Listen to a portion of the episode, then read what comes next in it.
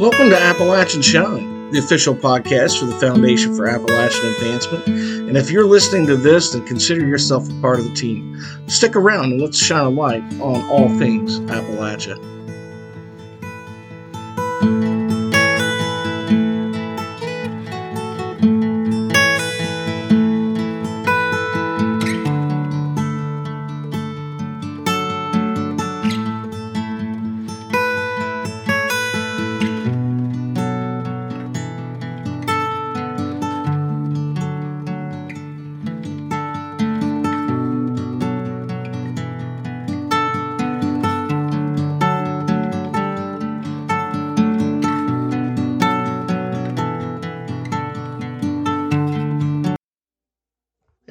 To another episode of Appalachian Shine. Hey, I hope everyone had a great October uh, and enjoyed Halloween. Today's uh, November 6th. And so we're a few days past Halloween, but I hope everyone had a chance to get out, experience the, I guess, the last bit of the change in the leaves as we head into Thanksgiving. Uh, here in central Appalachia, a lot of the leaves have already fallen off. Um, I hope you got a chance to uh, get out and have some fun with uh, friends and family and maybe experience a, an official Appalachian haunt or two. I know there are plenty of those uh, uh, tours going around through central Appalachia, like Tri Cities, Abingdon, uh, the typical places here in the central part of uh, here in the mountains. So hopefully everyone had a great time and uh, haven't, I don't know, haven't eaten too much sugar since then. I'm guilty of that, but hey, that's just me. Before we get into this episode, we're going to talk in this episode actually a little bit about some just local history that I think sort of falls off the map in a way. I mean, I know it's uh, the Civil War is still such a popular topic in history in our region, but in a way, it's not really covered um, in ways that I think would be probably most pertinent. However, um, I do want to talk a little bit about. Uh, first of all, I want to thank um, recently we were contacted by uh, a magazine for the arts. So i wanted to say specifically thank you to them for reaching out to us because they were going to be highlighting uh, a few appalachian podcasts. And i suppose with several of the uh, artists that we've had on our show before writers painters musicians and so on and so forth that um, i guess that bug was planted in their ear so I've got an email from them. They reached out to us to talk a little bit about Appalachian Shine. So they highlighted us in the October 30th edition of A Magazine for the Arts. And you can find that online at uh, aamearts.org. Uh, I'll actually, in the uh, notes of this podcast, I'll put up the link. So if you're viewing this online or if you're viewing it on your Apple iPhone or wherever. There'll be a link in there you can click on if you want to read the article. I'd greatly appreciate if you do. Um, it was uh, they they did a really flattering job for us. So a shout out to them and a thank you for highlighting our show and uh, the foundation and just giving us a chance to talk about our mission. Now, we, we certainly do greatly appreciate that, and we appreciate every one of you that are tuning in, listening to us today. Um, but uh, for you know, one of the things I like to do is uh, every morning I always look up on history.com what happened on this day in history. And I really wish there was some sort of a book or a go to place where you could find what happened on this day in Appalachian history. But unfortunately, I, I don't, I've never found anything like that. But I did find something I thought that was quite interesting, uh, going back to like November of 1950 the Great Appalachian Storm of November 1950. Does, has anyone heard of this? So I was kind of relatively new to this, but apparently uh, this kind of impacted a lot more than Appalachia, but it's referred to as the Great Appalachian Storm of November. It was a large uh, extratropical cyclone that moved through the eastern part of the U.S. and it caused blizzard condition, conditions along the western slopes of the Appalachians and really heavy rainfall and winds on the east side of the mountains. I always found it fascinating how the west side and the east side of the Appalachian Mountain Range can get some very different weather. Um, so in wintertime, that's one reason why I try to pay very close attention to the weather because here in central part of Appalachia and southwestern Virginia, you just you really never know what you're going to get. so anyway, back in uh, November of 1950, these hurricane force winds instead it peaked at 110 miles an hour in Concord, New Hampshire, and then 160 miles an hour as far north as New England, the highlands there. It knocked out power to over 1 million uh, customers during that, that time. The storm in all impacted, according to what I read, 22 states. It killed 383 people and injured over 160.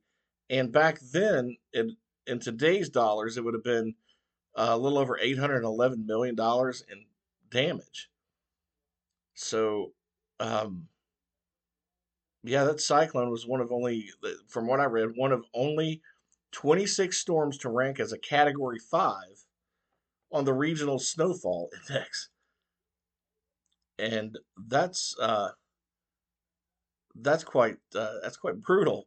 The maximum snowfall or ice uh, accretion was 57 inches. And and back in that day, the dollars it was 66.7 million dollars of damage in 1950. Um, but wow, I think roared in during November 24th and 25th and continued on to the 27th.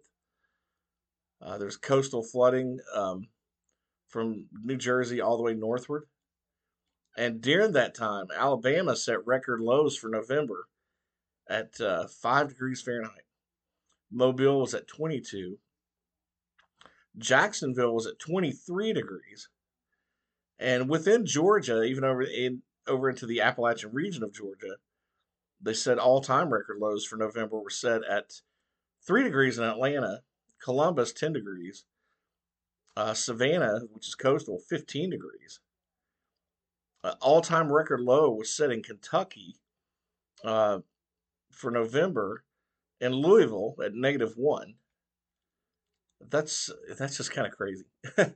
um, West Virginia, Parkersburg recorded 34.4 inches of snowfall, um, which they said at the time, which exceeds its snowiest November on record by over five inches. Uh, Pickens, West Virginia, reported the highest amount from anywhere within the cyclone with 57 inches. Uh, and in November 1950 was uh, West Virginia's snowiest month on record. So you talk about a really lasting impact. Um, that's just crazy. that's crazy to read about that in November, that kind of brutal weather. But yeah, the uh, the, the great storm of November 1950, Appalachian Storm. One of the things um, I want to jump into this real quick with the uh, Civil War, and I'll be brief on this particular episode because I want to give you a little bit of homework. And this is some homework I'm going to take upon myself too, because there, I run across several books I think that are very much worth reading and after looking into it, I, th- I think I'm going to have to place a book order. um, if you're like me, you wear Amazon out, but that's that's what I've been doing. Um, no matter where we turn at here in Appalachia, it seems like we can run into a place where there was some sort of Civil War drama, whether it be a battle or debates or um, you know just uh, strongholds that people needed. And one of the local towns from where I'm at even though all of our counties have had some impact uh, from the Civil War, whether it's uh, uh, direct battles or, or, or, places of importance, one of the most important places in the Civil War was Saltville, Virginia. And uh, if, if, for those of you who maybe have not been to Saltville, if you're driving on Interstate 81 around the Bristol, Abingdon area, just keep going. You're going to run into Saltville. Saltville is actually in Smyth County. And um, this was a particular battle. The, the, the first battle of Saltville was kind of what I was reading about, and it just kind of kind of struck me as quite interesting. These these battles, these, these need to we need to have separate little books or pamphlets of learning for these things for local students, and I, I don't think we really have available much anymore. Um, the first Battle of Saltville uh, occurred on October 2nd, of 1864 and was, and was fought near the town of Saltville um, during the Civil War. Uh, the battle over a significant Confederate salt works in town was fought by both regular and, I guess, home guard Confederate units, is what they called them. And they fought against U.S., you know, regular U.S. Army troops, uh, which included, in the First Battle of Saltville, they fought against um, two of the uh, black cavalry units of the United States uh, colored troops. This was, I think, is what that's the official name of the United States colored troops. Those that was a Union Army regiment during the American Civil War that uh, mostly comprised of uh, African Americans, uh, with soldiers from other ethnic groups too. Uh, it was, you know, I guess it was establishing a great demand um, for that. But during this particular battle, there were two of those uh, black cavalry unions, units that fought against the the troops there at Saltville. U.S. Army uh, Brigadier General Stephen G. Burbridge. He was the commander of the U.S. forces uh, in the Commonwealth of Kentucky, but he led the U.S. Army troops into Saltville. And I may have mentioned this on a previous podcast because um, I talked a little bit about some of the battles in Eastern Kentucky, uh, uh, Battle of Ivy Mountain.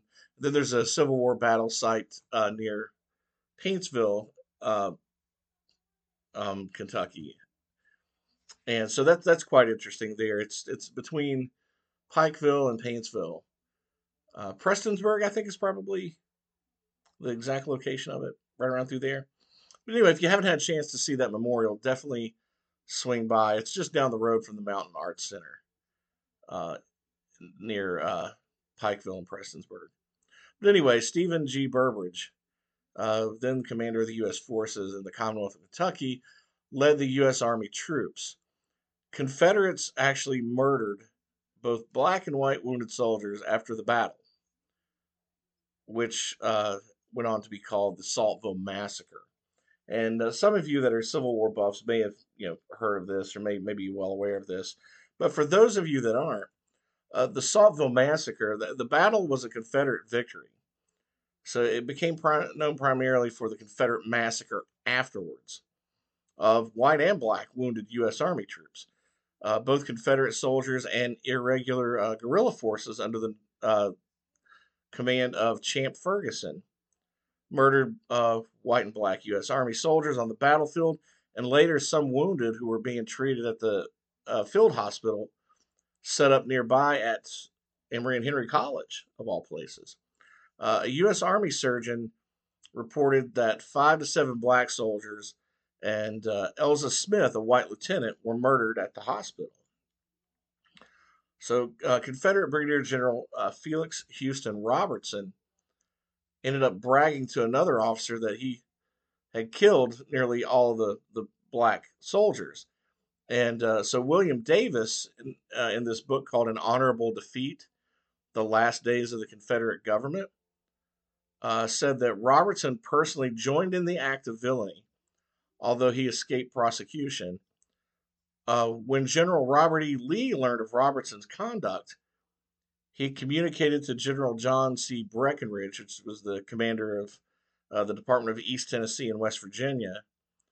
Uh, he, he uh, told him of his dismay about that, that the general officer should have been guilty of the crime you mentioned, and instructed Breckinridge to prefer charges against him and bring him to trial, uh, which was the right thing to do. Uh, estimates of the number of men massacred at Saltville will uh, vary depending on the sources that you read. But Thomas Mays, in this book called The Saltville Massacre, uh, which was written, I think, in the mid 90s, uh, argued that 46 U.S. Army soldiers were killed. Uh, an analysis of the National Archives records by, um, I think it was David Brown, uh, concluded that 45 to 50 members of the 5th and 6th U.S. Colored Cavalry were murdered by Confederates uh, William Marvel had earlier analyzed the same records and concluded in 1991 that five black soldiers, wounded and helpless, were definitely murdered at Saltville on October 3rd, and as many as seven more may have suffered the same fate there that day. The Confederates may have murdered as many as two dozen U.S. Army men. Uh, Felix uh, Houston Robertson was never tried for his role in that massacre. Uh, he died on April 20th, 1928, at the age of 89. However, Champ Ferguson did stand trial immediately after the war. He was tried in a military court in Nashville uh, for that and other non military killings, actually. He was found guilty of 22 murders and sentenced to death by hanging. He was executed at the Tennessee State Prison on October 29th, 1865. They didn't take long for him to face justice. Uh, I'll not get into this one, but the second Battle of Saltville took place two months later at Saltville. That was in December of uh, 20, 20th and December 20th and 21st of 16, 1864. And um, after the defeat there in the second one, uh, General Burbridge expedition against Saltville, uh, the Union General uh, George Stoneman uh, reassembled a force to destroy the salt works there. Um, but it's you know it's it's really interesting if you go back there. Um, there's a Civil War trust, I guess, that was set up, a division of the American Battlefield Trust, and its uh, partners. They've acquired and preserved 107 acres of the Saltville battlefields. Uh, so there's a historic district uh, that you can uh, go check out there in Saltville. It's on the U.S. National Register of Historic Places. So if you get an opportunity and you're on the interstate and you want to see some, you know, just step on the ground of some sacred history in our nation. Uh, stop in Saltville, Virginia. Such a cute small town too. If you're on the interstate, I can just tell you when you exit off in Chilhowie, uh, there's a road that'll point you right back to Saltville. You're like 15, 10, 15 miles away from Saltville. Um, there's a nice little overlook where you can stop and have a drink, take some pictures. So uh, definitely do that. Check out the museum there. Um, like I said, quaint little town. I've you know, growing up, I had family that lived over there, so I went over to Saltville many times, and um, such such history and so many of these small towns throughout all of Appalachia. And uh, the, you know, the history of this stuff needs to be preserved and taught. So I don't know how many students out there, young people may be listening that knew about, you know, the Saltville massacre, but hey, if you're listening now, you do. Hopefully, you're curious, and hopefully, you'll keep looking for some other information. Now, I actually one thing I wanted to do on this particular episode was uh, give a little homework out for those of you who are interested uh, in this. Um, I wanted to kind of bring up something really interesting. Uh, I had read about this earlier today. You know, it seems like when we talk about the Civil War, you know, there's well, let me kind of back up. This this was something that was brought to my attention many years ago when I was living in Cincinnati, and uh, my boss actually was um, one of those people who took place or who who took part in all the uh, uh, reenactments. So he was a a, a Union soldier, and he would actually go down every year and do take part in the reenactment of the Barry, of the Battle of Perryville, which was fought in Kentucky um, in 1862. Now I learned something really interesting at the time. There was a phrase that was shown that was kind of thrown around, I guess by some, and it was picked up later on in a book. Um, I don't know if he picked the same phrase up from what I heard, but you know, and, and during that battle, participants experienced an unusual phenomenon um, that I learned about back in uh, this might have been 2003. They this phenomenon known as known as uh, they called it the acoustic shadow. So apparently, as it was explained to me, this is a combination of uh, wind and terrain that muffled the sounds of the fighting in such a way that like soldiers that were close by they were unaware that a battle was even taking place well you know if then i started reading a little bit more about this and about this one particular book and as the editors of this collection of essays i'm going to bring up here in a second observed uh, a, a figurative acoustic shadow has long fallen on the study of the Civil War in Appalachia. And I've noticed that, like when you look for, you know, books on Civil War in Appalachia, there's a lot that's missing in the reading. I think, um, just as a you know, fan of history and trying to learn things, and a lot of this of these people that wrote these essays said the reason that there's that acoustic shadow over the study of Civil War in Appalachia is because of regional stereotypes, uh, a lot of generalizations, and the overall neglect of geographic context. And that has often replaced detailed analysis and innovative interpretation. So that's what they sought to uncover. And a lot of recent history that's been written presents a fuller view of the war as it unfolded in the mountain counties. And not just here in you know, Virginia, Kentucky, West Virginia, Tennessee area, but also in Alabama and Georgia, Maryland, especially, uh, the Carolinas. Um, you know, so there, there's a lot of things that happened in the Civil War, and I guess a lot of when you think about it, and I think these essays pro- probably bring this out a little bit, which is why I'm interested in reading this this particular book. Can you imagine living during those times, and then one minute your town is occupied by Union forces, and then the next you're occupied by Confederate forces, and then you know local guerrilla warfare people. You know, your loyalties sometimes on the outside maybe change. Your opinions on the war change based on what you see from what side, and um, and you know, one of the great examples of that is, you know, the uh, area of what we call Gatlinburg and Cades Cove. There's an amazing Civil War history there about those that were in favor of slavery and those that weren't.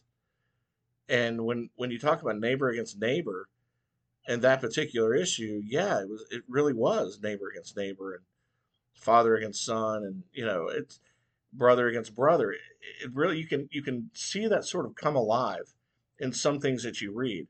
Now, this particular book is called The Civil War in Appalachia, a collected, a collected essays by Kenneth Noe and Shannon Wilson. So that is something that was put out by the Tennessee Press, and uh, I certainly want to uh, ex- expound on a little bit more, learn a little bit more about this. Also, there is another really great book that I stumbled upon, written by Brian D. McKnight, which was copyrighted 2006. This was a University Press of Kentucky, and this was called Contested Borderland The Civil War in Appalachian, Kentucky, and Virginia. So, you know, what happened there along the border, what happened in those mountain coves. Um, there's, there's so much history and so much strife. Um, I'm going to read this one thing this was I think this was from the introduction. I don't have any rights to any of this, so I want you guys to go check this book out. But for when I'm reading on this this particular page, uh, recalling her family's role in the Civil War, Patsy Boggs remembered that one day a Yankee deserter named Benny uh, Benny came to Grandpa's. Hiding from both Federal and Confederate forces, the soldier found an isolated Dickenson County, Virginia community off the main roads. Though he had been hanging around the neighborhood, Boggs' grandfather suspected the soldier had ulterior motives, despite the fact that Benny had been friendly and probably depended on the handouts of the citizens for his survival. The patriarch feared the man would kill the family. One day, the old man invited Benny into the house. I'm not going to read the rest, but that is just an example of some of these stories that you'll read. Now, I notice when you go to fairs and festivals, when you see people with books out, always go by uh, those tables and check out those books, especially if you're a history fanatic, because you will find some amateur writers uh, who do some independent writers who do some really great research on their local communities. Give those give those books a chance. Give that research a chance. See what you think. Um, there's a, there's a lot of good information out there that just does not fall into the hands to be mass produced and uh, and disseminated properly um, on the internet. And these people put an incredible amount of research and work into what they do. But here's another page I found uh, on Civil War books and authors. The five books on the Civil War in Southern Appalachia. That's that. Of course, this they deemed worth reading. The first one, ironically, on the book was or on the list was Civil War in Appalachia, collected essays. Uh, the second was Clash of Loyalties, a border county in the Civil War, and that's uh, by John Shaffer in 2003.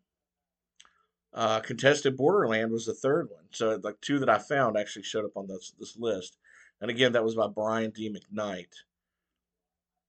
Um, yeah, it says here McKnight's book provides an in-depth perspective on the back and forth fighting over the strategically important mountain gaps separating southeast Kentucky and southwest Virginia, emphasizing the resources targeted by both sides and the suffering of civilians caught in the middle.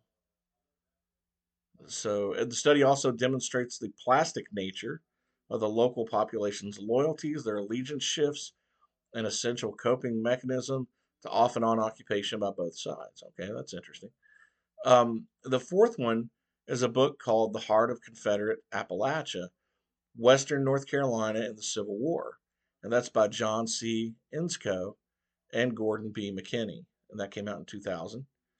And the fifth one on the book, uh, on the list, is called A Separate Civil War Communities in Conflict in the Mountain South by Jonathan Dean Sarris. And this takes a closer look at two North Georgia counties straddling the Blue Ridge as other scholars have discovered, Sarris finds that localism very often supersedes ideological concerns and national or even state loyalties for many citizens living in more isolated areas of the Confederacy. The interwar was a civil war for a great many Fannin and Lumpkin County Georgians. Anyway, really interesting books. Um, I'm certainly going to take take part in a couple of those, but I encourage you to do the same especially if you're a you know a fan of local history and want to share that. If you're want to share that with your kids, your grandkids, uh, or if, if, you're a younger person listening to this show, thanks again for tuning in. Uh, share it with your parents, your grandparents. There's some great information out there, and so much more interesting things being written these days than than maybe in some years past because you know the the uh, true heartfelt impacts in Appalachia of the Civil War, I guess, have been glossed over because of those very same reasons that I mentioned prior. So if you check one of those books out, feel free and drop us an email and let us know what you think or, or leave a comment in the section uh, uh, of the podcast. Uh, make sure also that wherever you do listen to your favorite podcast, you subscribe to our podcast and uh, let your friends know about it. This we don't really do any advertising of the Appalachian Shine, but it's word of mouth, and hopefully you'll share this with friends and family. Uh, if you want to look us up, it's appalachianshine.podbean.com. And uh, click on an episode that you like, share it on your Facebook or uh, Instagram page, share it with folks, and help us get the word out about what our mission is and about why it's so important that we promote our history, our culture, our arts, and the opportunities economically and touristically that that are present here and these gorgeous, amazing mountains that we call home. Thanks everybody for tuning in to another episode of Appalachian Shine. We'll be back soon with some more fun information. Hopefully, a few guests here before the end of the year. And uh, tune in next time. Until then, we'll see you on down the road.